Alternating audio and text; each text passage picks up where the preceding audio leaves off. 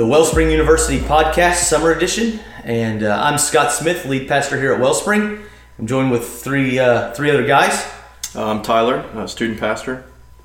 James Gonzalez, interim associate pastor. Phil Mehrens, worship pastor.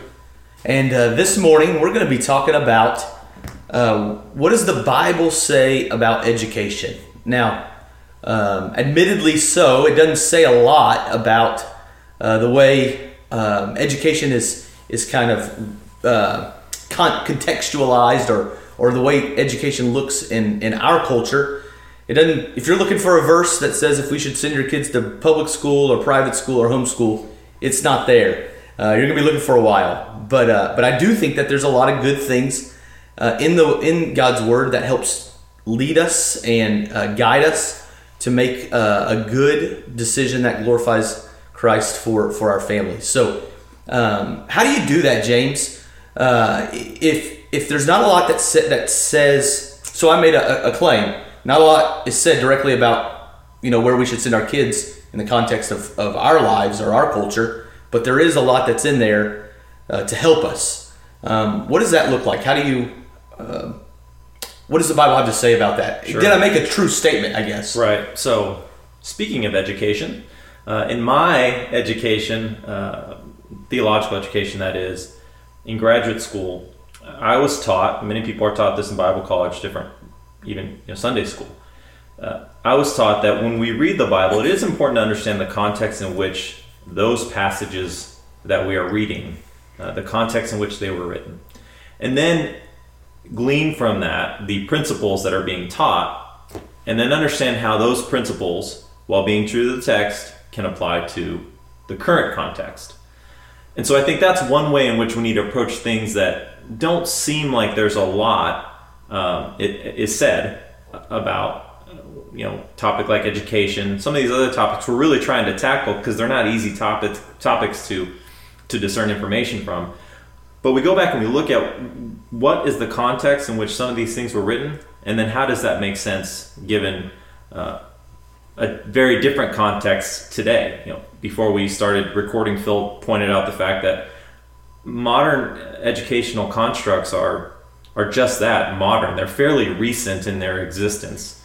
Uh, they didn't exist for you know most of the church's history, and they didn't exist the way they look today in, in you know, many forms when the Bible was written.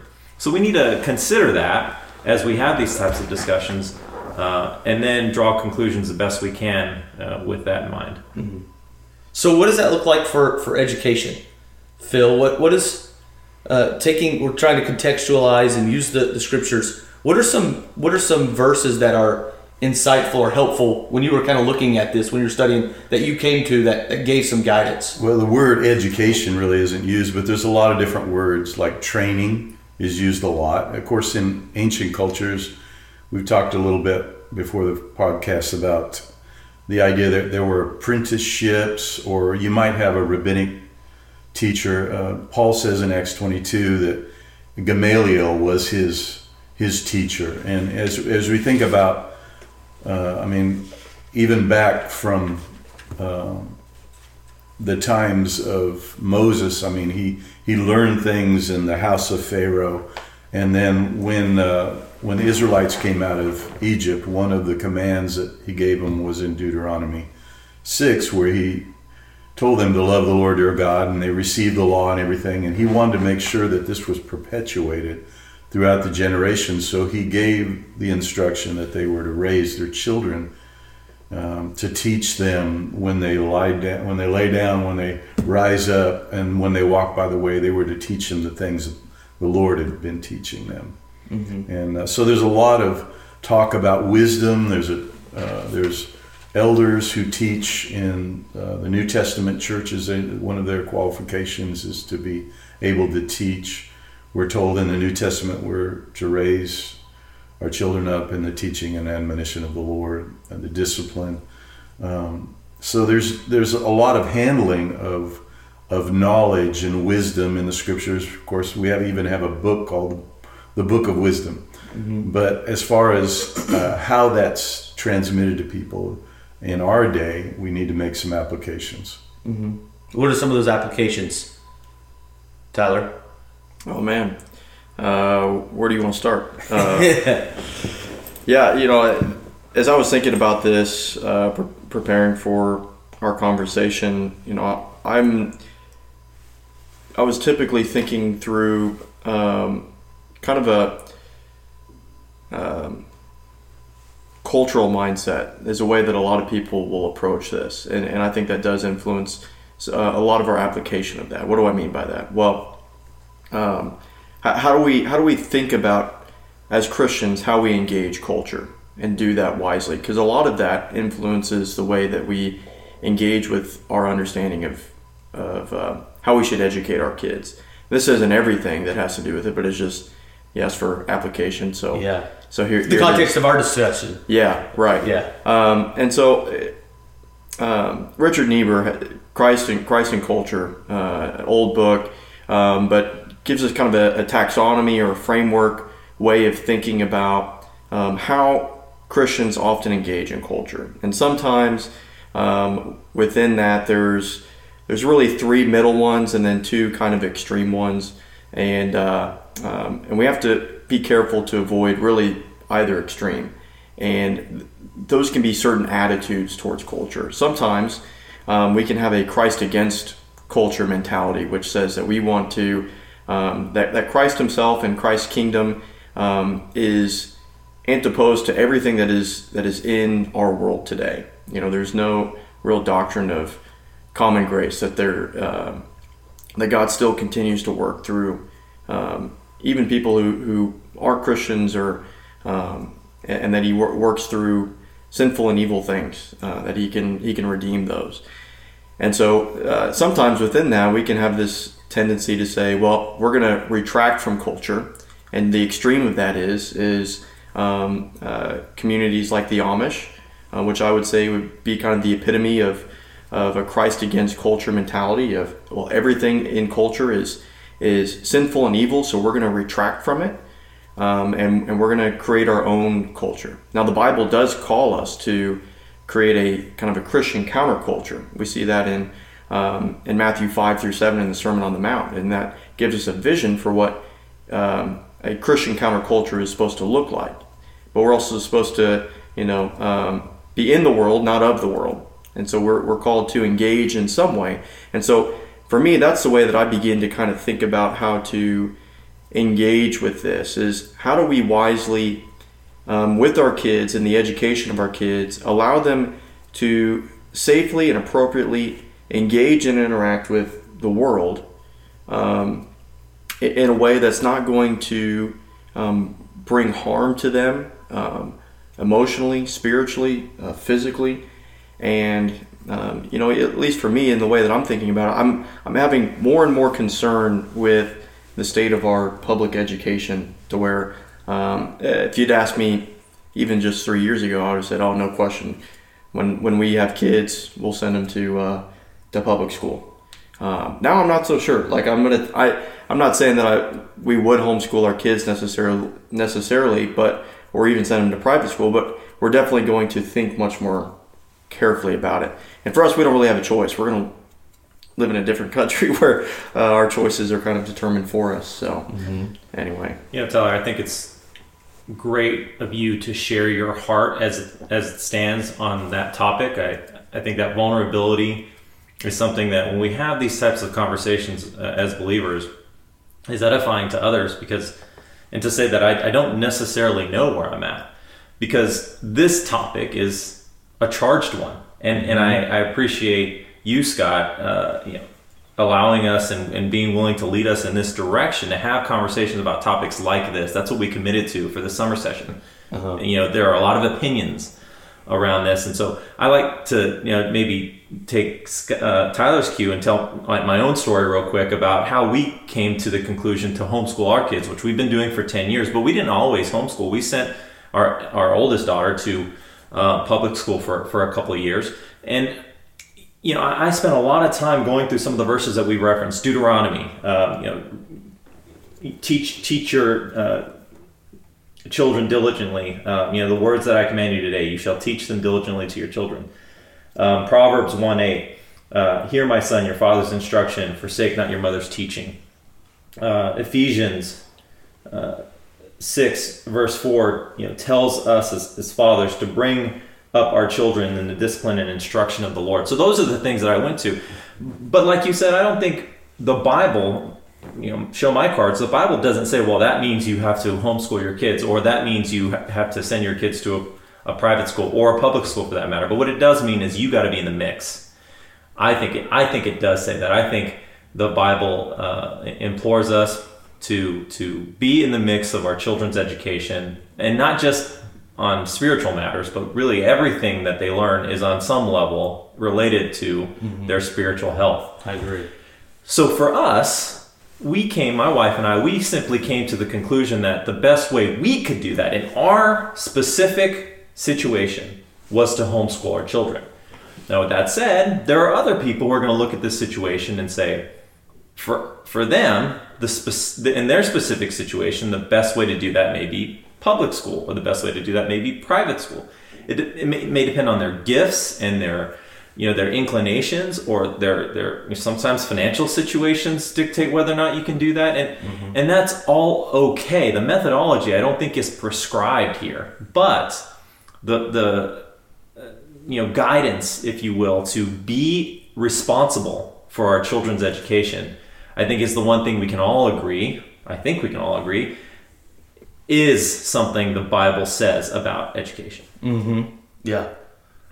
Let me ask you a question, James. Yes. So, um, at least for, for public school, I I know that a couple of years your oldest was was uh, went to public school, but how, how are parents going to engage in that way if they're supposed to be involved and and, and engage uh, with their children's education? They're sending them to public school.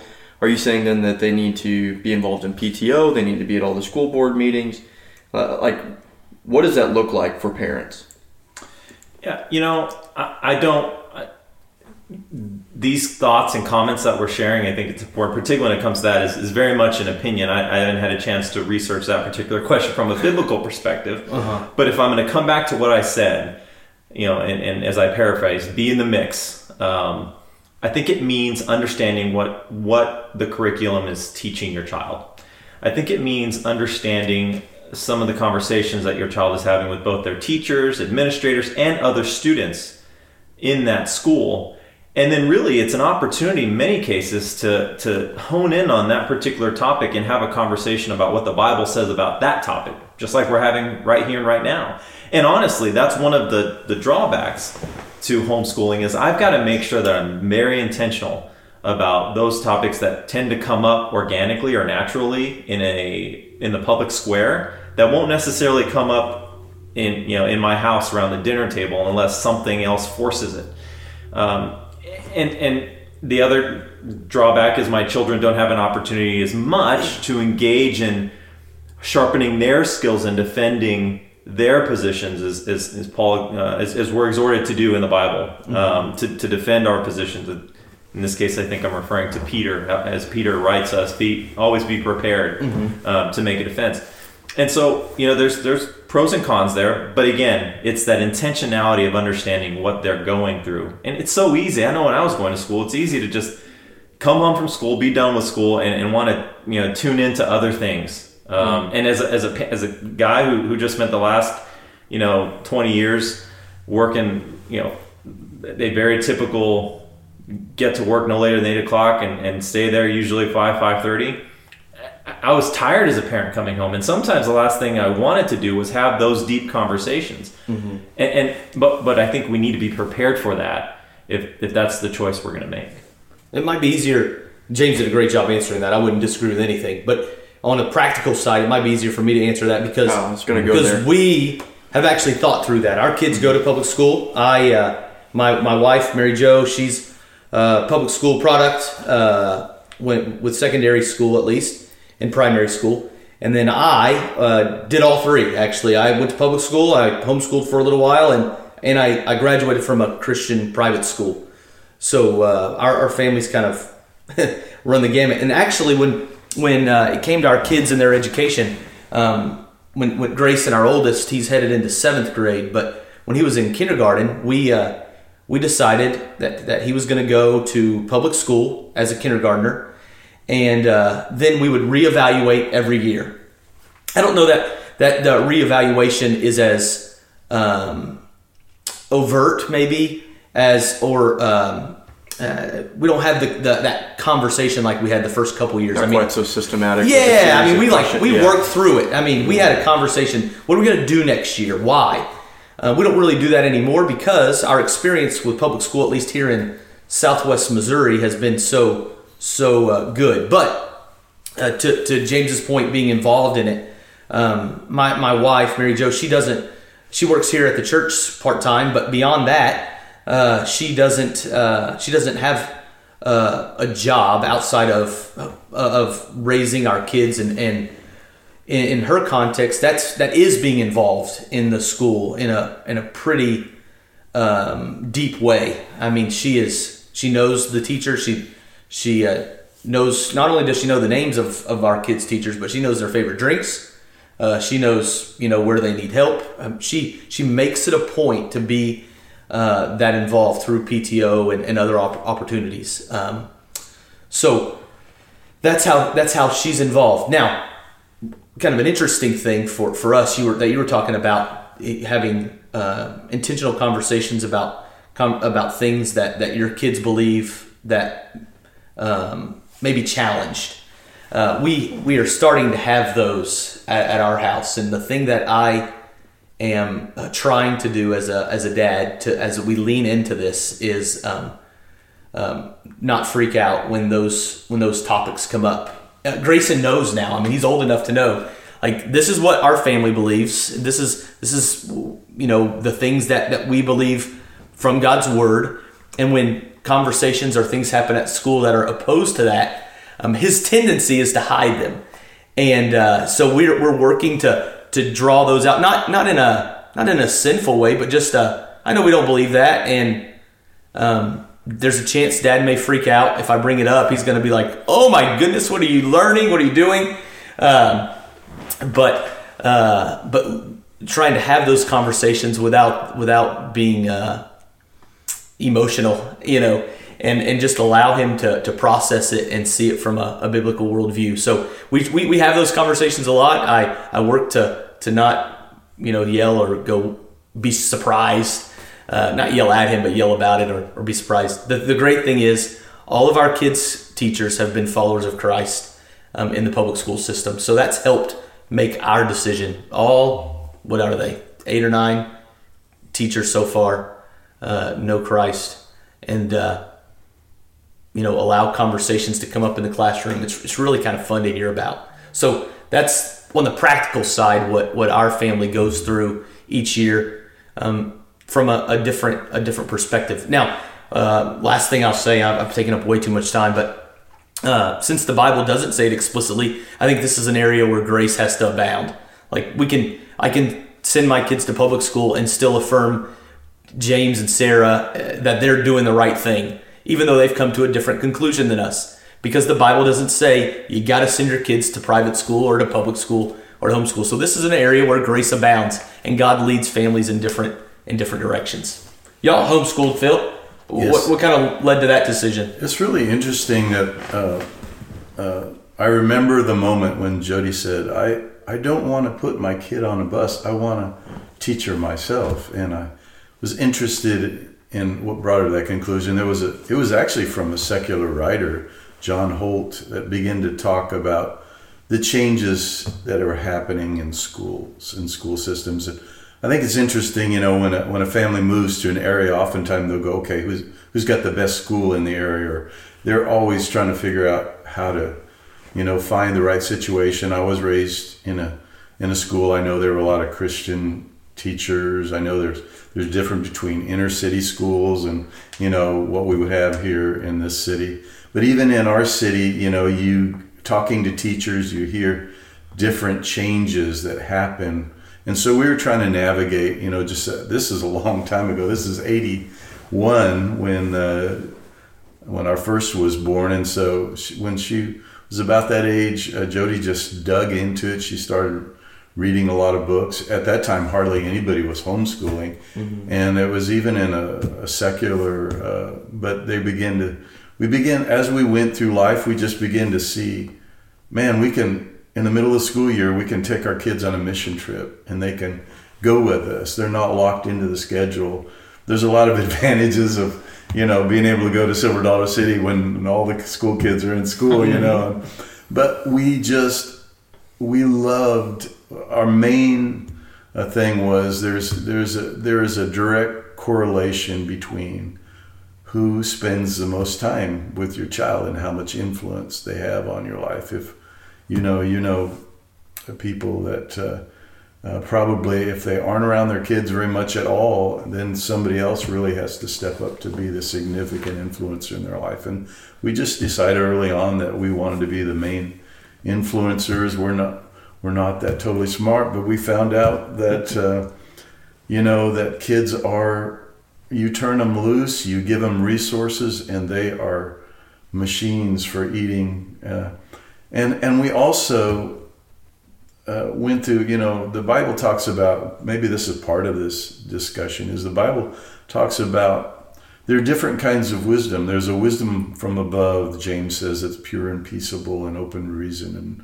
And, and, uh, and then there's, there is actually um, uh, a pride of wisdom and a, and, a, and a spirit of idolatry about I think we see it more in our day and age where people can be a brain at Harvard, you know, and they don't have a clue as far as who God is and, you know, the wisdom from above. And so that was part of our, you know, in our decision was keeping our pulse uh, on our on our kids. I put in my notes. You said uh, you were talking about wisdom. I put in yeah. my notes wisdom is what guides us to use information towards good ends. Yeah. And I think that's that's, that's what good, you're saying. That's a good. Yeah. Yeah, I'm glad you pivoted there because that's one thing I definitely wanted to say that I do believe the Bible speaks to with regard to education or knowledge. Um, and I go to the book of wisdom, um, and really the end of it, the book of Ecclesiastes, uh, chapter 12. And uh, Solomon, if, if Solomon is the one who wrote Ecclesiastes, writes, um, you know, the words of the wise are like goads, and like nails firmly fixed are the collected sayings. They are given by one shepherd, shepherd being capitalized there in my version. My son, but he goes on to say, My son, beware of anything beyond these. Of making many books, there is no end. and much study is a weariness of the flesh. Now, I don't want my daughter to have heard me say that last statement. Um, Keep studying. And, right. And then verse 13 sums, you know, sums up uh, most of the book. The end of the matter, and many of us have heard this before, the end of the matter, all has been heard. Fear God and keep his commandments, for this is the whole duty of man in our culture and in myself, I've seen this penchant towards making education an idol. Uh, no one in our culture is going to say, don't go get a good education. I've never heard that in, in the American culture. Um, but if you go get the best education in the world, but leave God behind, then you know that that pride and that being puffed up, as as uh, 1 Corinthians eight one mm-hmm. uh, calls it, uh, can be a road towards towards destruction, and, and we see it in very many uh, parts of our culture. And so that's that's the caution. That's really kind of my summary statement as we as we come to a close today. Is is education clearly is a good thing. We all need to be trained and brought up, and and you know seek after wisdom. Jesus grew in wisdom and stature, right? Mm-hmm. Um, but without God, it is a very dangerous thing. Yeah. There's one more scripture that I think is significant when Jesus turns to his disciples and he says, You know, there's certain people that love to be called rabbi in, in the synagogues. He says, But don't call each other teacher. You have one teacher, and that's me, the Messiah. Mm-hmm. You have one Father. And so, and there's in Isaiah, it says that all your children will be taught by the Lord. And Paul makes different references. He says, You don't have anybody to, to need to teach you because the Lord's teaching you how to love one another or His anointing teaches you. And so the biggest, um, I think, point of Jesus is there is that we need to learn, all of us, from the Lord. I mean, we can learn things by doing experiments and, and grow in the knowledge of the Word, but our primary source of wisdom and knowledge is the Lord and learning sitting at the feet of Jesus. And I mean, that's why we're all sitting in this room together, is because we all follow the Lord and we're listening to Him and, and absorbing His teaching, which is the most important thing, you know, thing that we can learn from Him. Yeah. What, would- what would be your uh, your kind of closing closing statement, Tyler? Yeah. Um, James, I like what you had to say there at the end and just had me thinking again about um, just wanting to pursue faithfulness with whatever we do in, in regards to this matter. For, for you, what faith and your family, what faithfulness look like uh, and looks like is homeschooling your kids. Um, for, for me and for my family growing up, it was going to public school. Um, for Scott, for you at, at different times, it was um, public school, homeschool, and private school. Yep. And the different seasons demanded different things um, to be faithful. And even as you, as um, as kids go on to receive higher education, uh, college and and postgraduate or doctorate or whatever, um, we want to pursue those things, knowing that we're doing so to be faithful to God's calling on our life. Um, At, at, uh, at- you probably remember this, Phil, but at at Ozark, I think uh, Seth Wilson said, "Get as much education as you can keep sanctified." Yeah.